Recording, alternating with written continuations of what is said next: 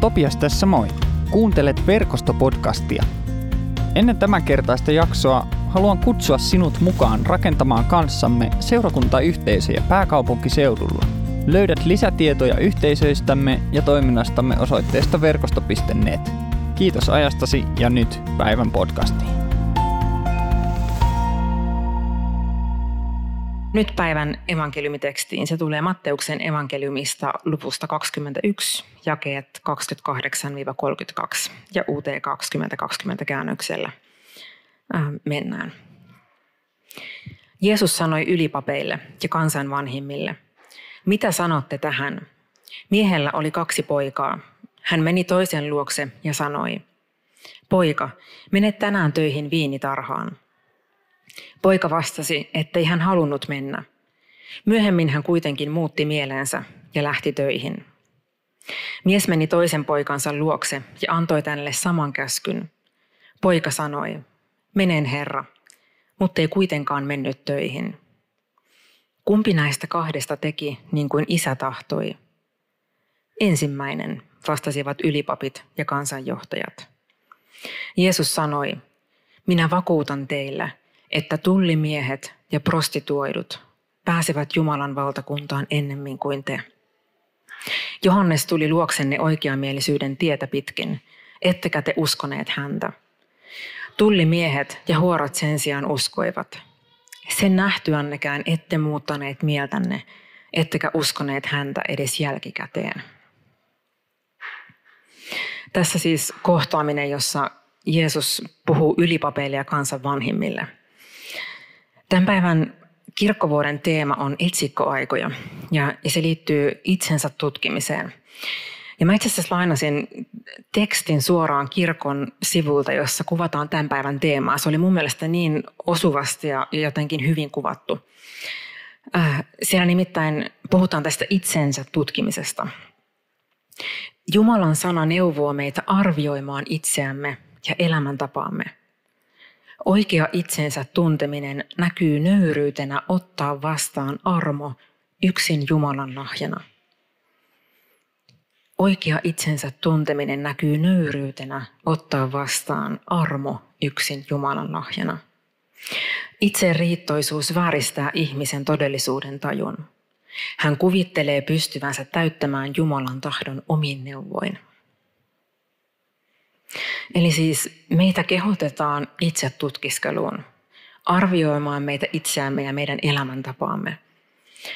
Mutta oikea itsensä tutkiskelu ei ole itseriittoisuutta, joka vääristää meidän todellisuuden tajun, koska me yritetään täyttää, me kuvitellaan, että me pystytään täyttämään Jumalan tahto omin voimin. Vaan oikea itsensä tutkiskelu ja itsensä tunteminen on nöyryyttä ottaa vastaan armo Jumalan lahjana. Tosi hienosti sanottu. Ja oikeastaan voisi ajatella, että kun Jeesus tässä puhuu ylipapeille ja kansan vanhemmille, niin heidän ongelmansa oli osittain just tämä itseriittoisuus. Ja tästä Jeesus puhuu oikeastaan aika kovin sanoin. Hän sanoo, että minä vakuutan teille – tullimiehet ja prostituoidut pääsevät Jumalan valtakuntaan ennemmin kuin te. Tämän täytyy olla tosi niin kuin, paljon sanottu heidän korvissaan. Ja itse asiassa juutalaiset, nämä oli oikeastaan kaksi sellaista ammattiryhmää, jos voisi sanoa, jota juutalaiset halveksivat juuri heidän ammattinsa vuoksi. Tullimiehet muun muassa sen takia, että heitä halveksittiin, koska ensinnäkin he oli roomalaisen miehitysvallan palveluksessa. He olivat ikään kuin vihollisen palvelijoita. Ja kaiken lisäksi tullimiehille oli vielä hyvin yleistä siihen aikaan, että he olivat tämmöisiä, voisiko sanoa välistävetäjiä. He kyllä pyysivät sen tullin tai keräsivät tullin, jota, jota kansalaisten piti maksaa, mutta sen lisäksi he vielä otti vähän ekstraa ja laittoi sen omaan taskuunsa. Joten kansa kärsi siitä, että heitä vietiin vielä enemmän kuin olisi ollut edes tarve. Ja muun muassa Sakkeus, jos muistat Sakkeuksen elämästä, hän oli tullimies. Ja Sakkeuksesta kerrotaan, että kun hän kohtasi Jumalan rakkauden, se mullisti hänen elämänsä niin suuresti, että Sakkeus sanoi, että hän maksaa nelinkertaisesti takaisin kaikille jolta hän oli kiskonut liikaa. Sakkeuskin oli tullimies, joka oli vetänyt välistä niin kutsutusti. Joten monestakin syystä, mutta muun muassa näistä syistä nämä oli kansanryhmiä, joita, joita juutalaiset, varsinkin yli, tämmöiset yli, ylimystö, uskonnollinen ylimystö halveksi. Ja voi kuvitella, niin kuin miten paljon se puhuu heille, jotka ajattelee, että meillä on homma hanskassa. He katsoo omia tekojaan ja omia suoritteitaan. Ja he on varmasti, heidän on täytynyt nähdä itsensä paljon korkeammalla kuin tullimiehet ja prostituoidut. Ja sitten Jeesus puhuu heille nämä päivän evankeliumitekstin sanat. Mutta jotenkin tämä viittaa siihen, että itsensä tutkimisessa ennen kaikkea, kaikkea ei ole kysymys siitä, että me katsotaan vaan niitä meidän suorituksia ja tekoja, vaan se on ennen kaikkea meidän sisimmän tutkimista. Mutta itse asiassa sekään ei ole helppoa. Ei ole aina yksinkertaista huomata, mikä juuri mussa on niitä asioita, ähm, mitä ehkä mun tarvitsee työstää tai ehkä mitä mun tarvitsee tuoda Jumalalle. Ja siksi meitä kutsutaankin tuomaan tähän prosessiin, pyytämään Jumala mukaan. Muun muassa hebrealaiskirjeessä sanotaan, että Jumalan sana on elävä ja väkevä.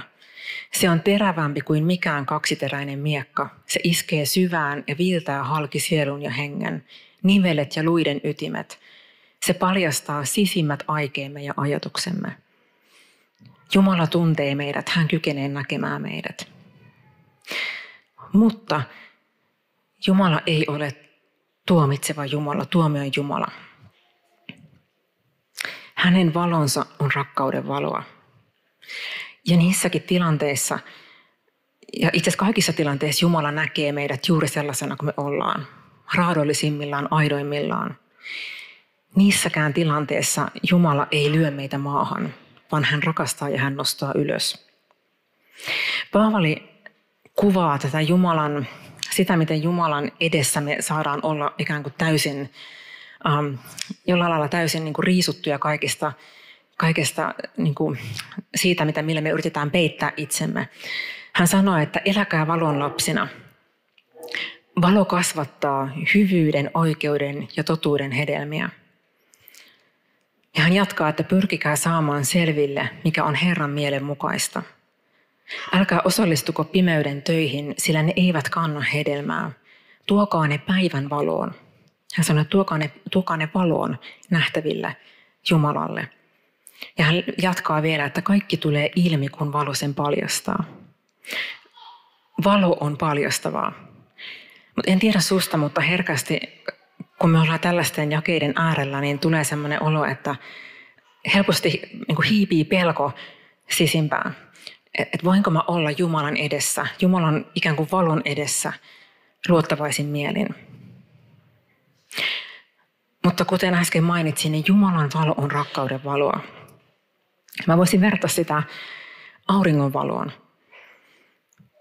Jos sä mietit auringon valoa, niin se on niin kirkas, että silloin kun aurinko paistaa sopivasta suunnasta, niin se paljastaa kaiken. Jos sulla on kodissa yhtään lentelee niin pölyhiukkasia, edes muutama pölyhiukkanen, niin sä näet ne auringon valossa vähän liiankin hyvin.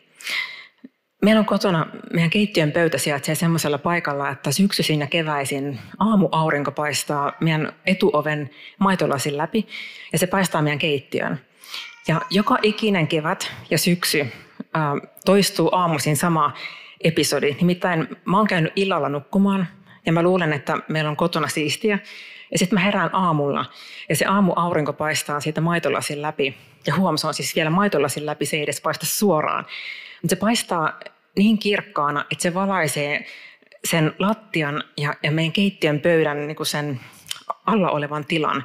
Ja se tekee sen niin tehokkaasti, että mä tuntuu, että mä niin näen jokaisen leivänmurun, jokaisen pölyhiukkasen, jokaisen pienenkin makaronin palasen, joka sinne pöydän alle on jäänyt. Ja joka ikinen aamu musta tuntuu, että ensimmäisenä mun tekee mieli pyyhkiä se pöydän alus, koska se aurinko vaan on niin valoisevaa. Tuntuu, että niin pieninkin pullan murunen pistää silmään sen auringon loisteessa.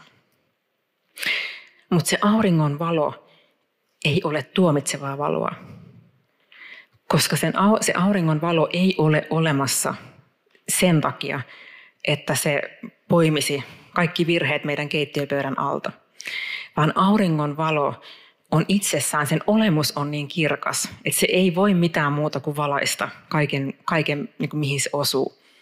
Ja koska sen auringonvalon luonne on sellaista, niin se valaisee kaiken, myös sen keittiön pöydän alustan. Mutta se ei ole sitä tuomitsevaa valoa, joka on olemassa, vaan sitä varten, että ne virheet paljastuu. Ja mä voisin verrata sitä äh, taskulampun valoon. Nyt jos mä laittaisin kotona kaikki pimeäksi, olisin täysin pimeässä huoneessa ja ottaisin taskulampun, jonka tehtävänä on paljastaa joka ikinen pullamurro ja pölyhiukkanen sieltä pöydän alta. Niin mä ajattelin, että se edustaa vähän niin kuin tuomitsevaa valoa. Se taskulampun valo on olemassa vaan sitä varten, että mä oikein niin kuin etsimällä etsin, että missä se virhe on, jotta mä sen löytäisin. Ja taskulampun valossa on myös ähm, se piirre, että mä ehkä en edes näe kaikkia niitä pullamurrosia ja pölyhiukkasia, joita kodissa on, jos mä en, mä en ymmärrä osoittaa sitä valoa oikeaan paikkaan. Tai ehkä mä tiedän, missä ne pölyhiukkaset ja pullamurroset on, mutta mä en halua osoittaa sitä oikeaan paikkaan, koska mä tiedän, mitä sieltä löytyy. Ja lisäksi, miten helppo on suunnata se taskulampun valo toiseen ihmiseen. Sen sijaan, että mä katson omaa sisintä niin on helppo ottaa se lamppu ja suunnata siihen naapuriin. Koska me ollaan usein aika hyvin perillä siitä, että mitkä kohdat naapurissa tarvii valaisua. Niin kuin Jeesus sanoi evankeliumeissa, että kuinka näet roskan veljen silmässä, mutta et huomaa, että omassa silmässäsi on hirsi. Joten taskulampun valo on ikään kuin sitä tuomitsevaa valoa, joka, joka painaa alas ja löytää vaan ne virheet. Ja tällainen ei ole Jumala. Jumalan sydän ei ole painaa meitä alas ja jättää meitä niin voimattomuuden tilaan, epätoivon tilaan. Vaan Jumalan valo on ikään kuin sitä auringon valoa, joka kyllä valaisee kaiken, näkee kaiken, tuntee sut läpikotaisin. Mutta se on elämän valoa. Niin kuin auringon valo on elämän valoa. Se synnyttää elämää, se synnyttää lämpöä ja samalla näyttää kaiken, mutta se on rakkauden valoa. Ja tästä itse asiassa tätä, tähän valoon äh, viittaa myös monet raamatun kohdat.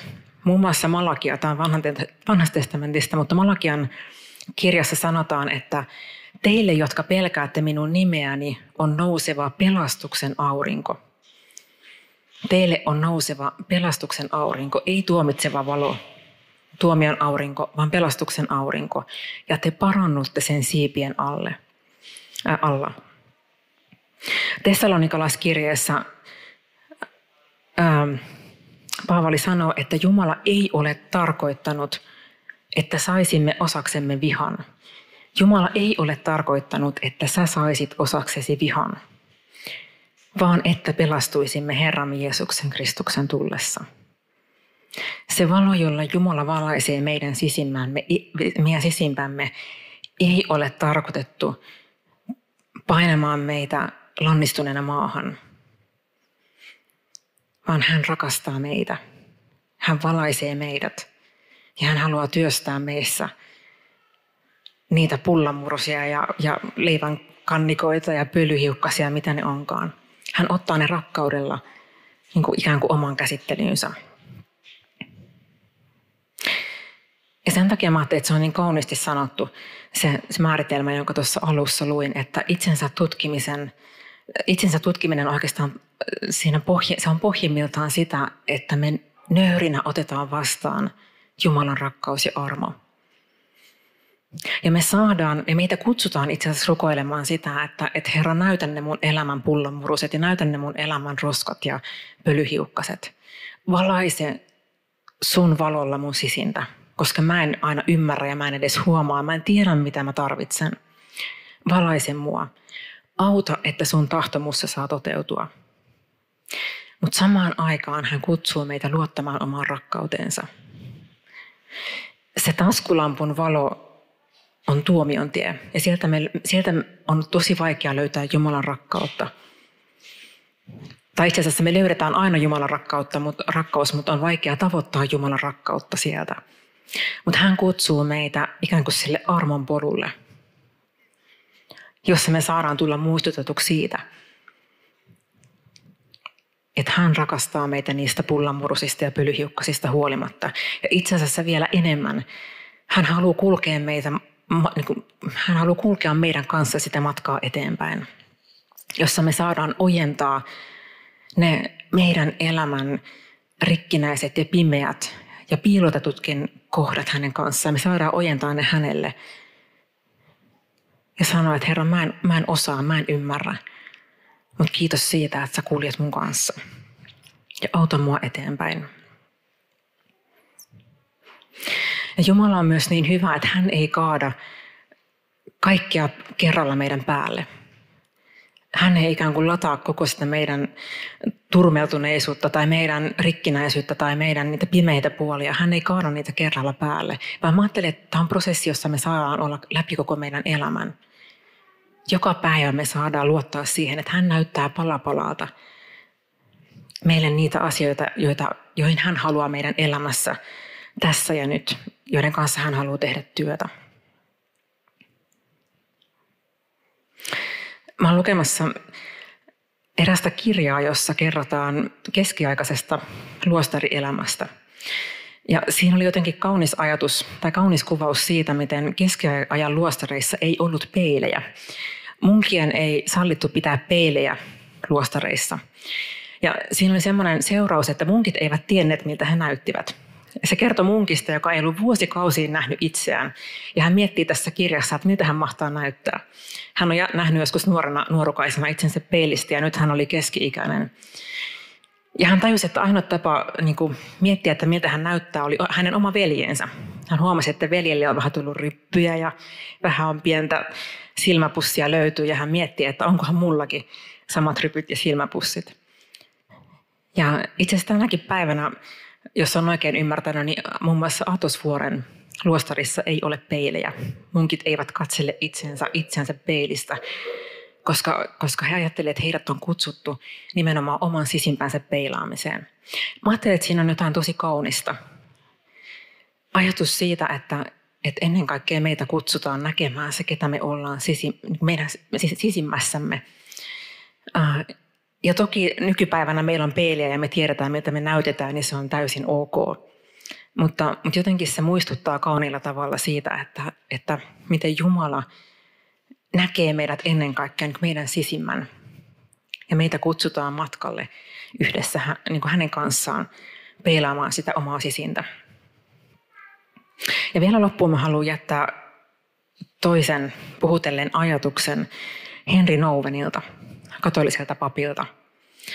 Hän sanoo, että me saamme, hän puhuu tästä Jumalan rakkaudesta ja hän sanoo, että, että me saadaan avata meidän kätemme ikään kuin avoimeksi Jumalan edessä ilman pelkoa. Toisin sanoen meidän ei tarvitse puristaa kaksinkäsin, ki, ki, niin pitää kiinni siitä, ketä me ollaan ja mitä me ollaan ja, ja, ja, ja missä me ollaan rikottu Jumalaa vastaan. Meidän ei tarvitse pitää sitä kiinni kaksinkäsin ja piilotella sitä. Sillä hän jatkaa, että hän, joka rakastaa meitä, puhaltaa syntimme pois. Eli me saadaan avata kätemme koko elämämme Jumalan edessä niin, että hän, joka rakastaa meitä, joka rakastaa sinua, puhaltaa kaikki syntimme pois. Jollain lailla tämä kuvastaa sitä itsetutkiskelun prosessia. Niissä hetkissä, kun me huomataan meidän sisimmässämme niitä pullanmurusia, me saadaan tulla avoimena ja ilman pelkoa rakastavan isän eteen. Ja luottaa siihen, että hänen pojassaan Kristuksessa meillä on ehdoton, iankaikkinen, täydellinen anteeksianto. Ei mitään muttia. Ja siitä pisteestä hän kutsuu meitä jatkamaan eteenpäin. Ei yksin, ei omin voimin, vaan hänen kanssaan ja hänen armossaan. Isän rakkaudessa ei ole pelkoa. On valo, joka valaisee. On armo, joka antaa anteeksi. On sovitus, joka pesee puhtaaksi. Ja on vapaus. Isän rakkaudessa on valo, joka valaisee, armo, joka antaa anteeksi, sovitus, joka pesee puhtaaksi ja vapaus. Rukoillaan yhdessä.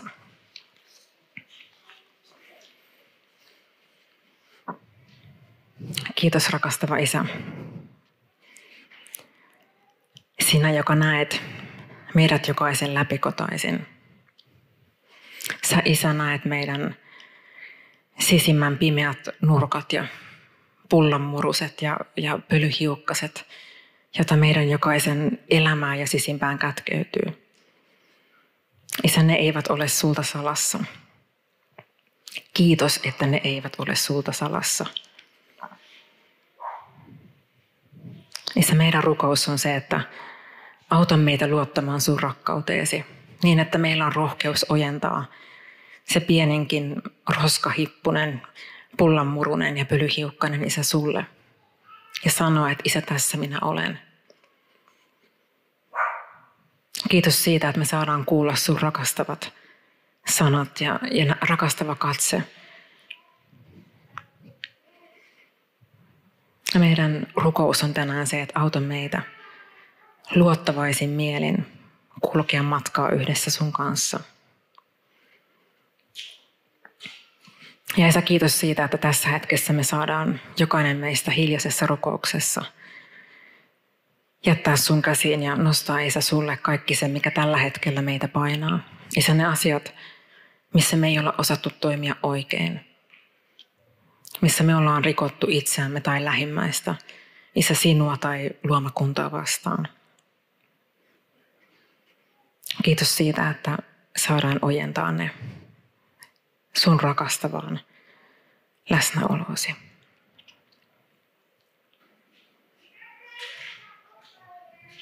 Sä julistat Isä täydellistä anteeksi antoa, täydellistä rakkautta sun pojassasi Kristuksessa. Kiitos siitä, että ristin sovitustyön tähden jokainen meistä saa uskoa kaikki synnit anteeksi annetuiksi Isän ja Pojan ja Pyhän Hengen nimessä. Amen. Kiitos kun kuuntelit verkostopodcastia. Rohkaisen sinua pohtimaan jaksosta nousseita ajatuksia yhdessä ystävän tai tutun kanssa tai jakamaan podcastin somessa. Lisätietoa meistä löydät osoitteesta verkosto.net. Kuullaan taas seuraavassa jaksossa.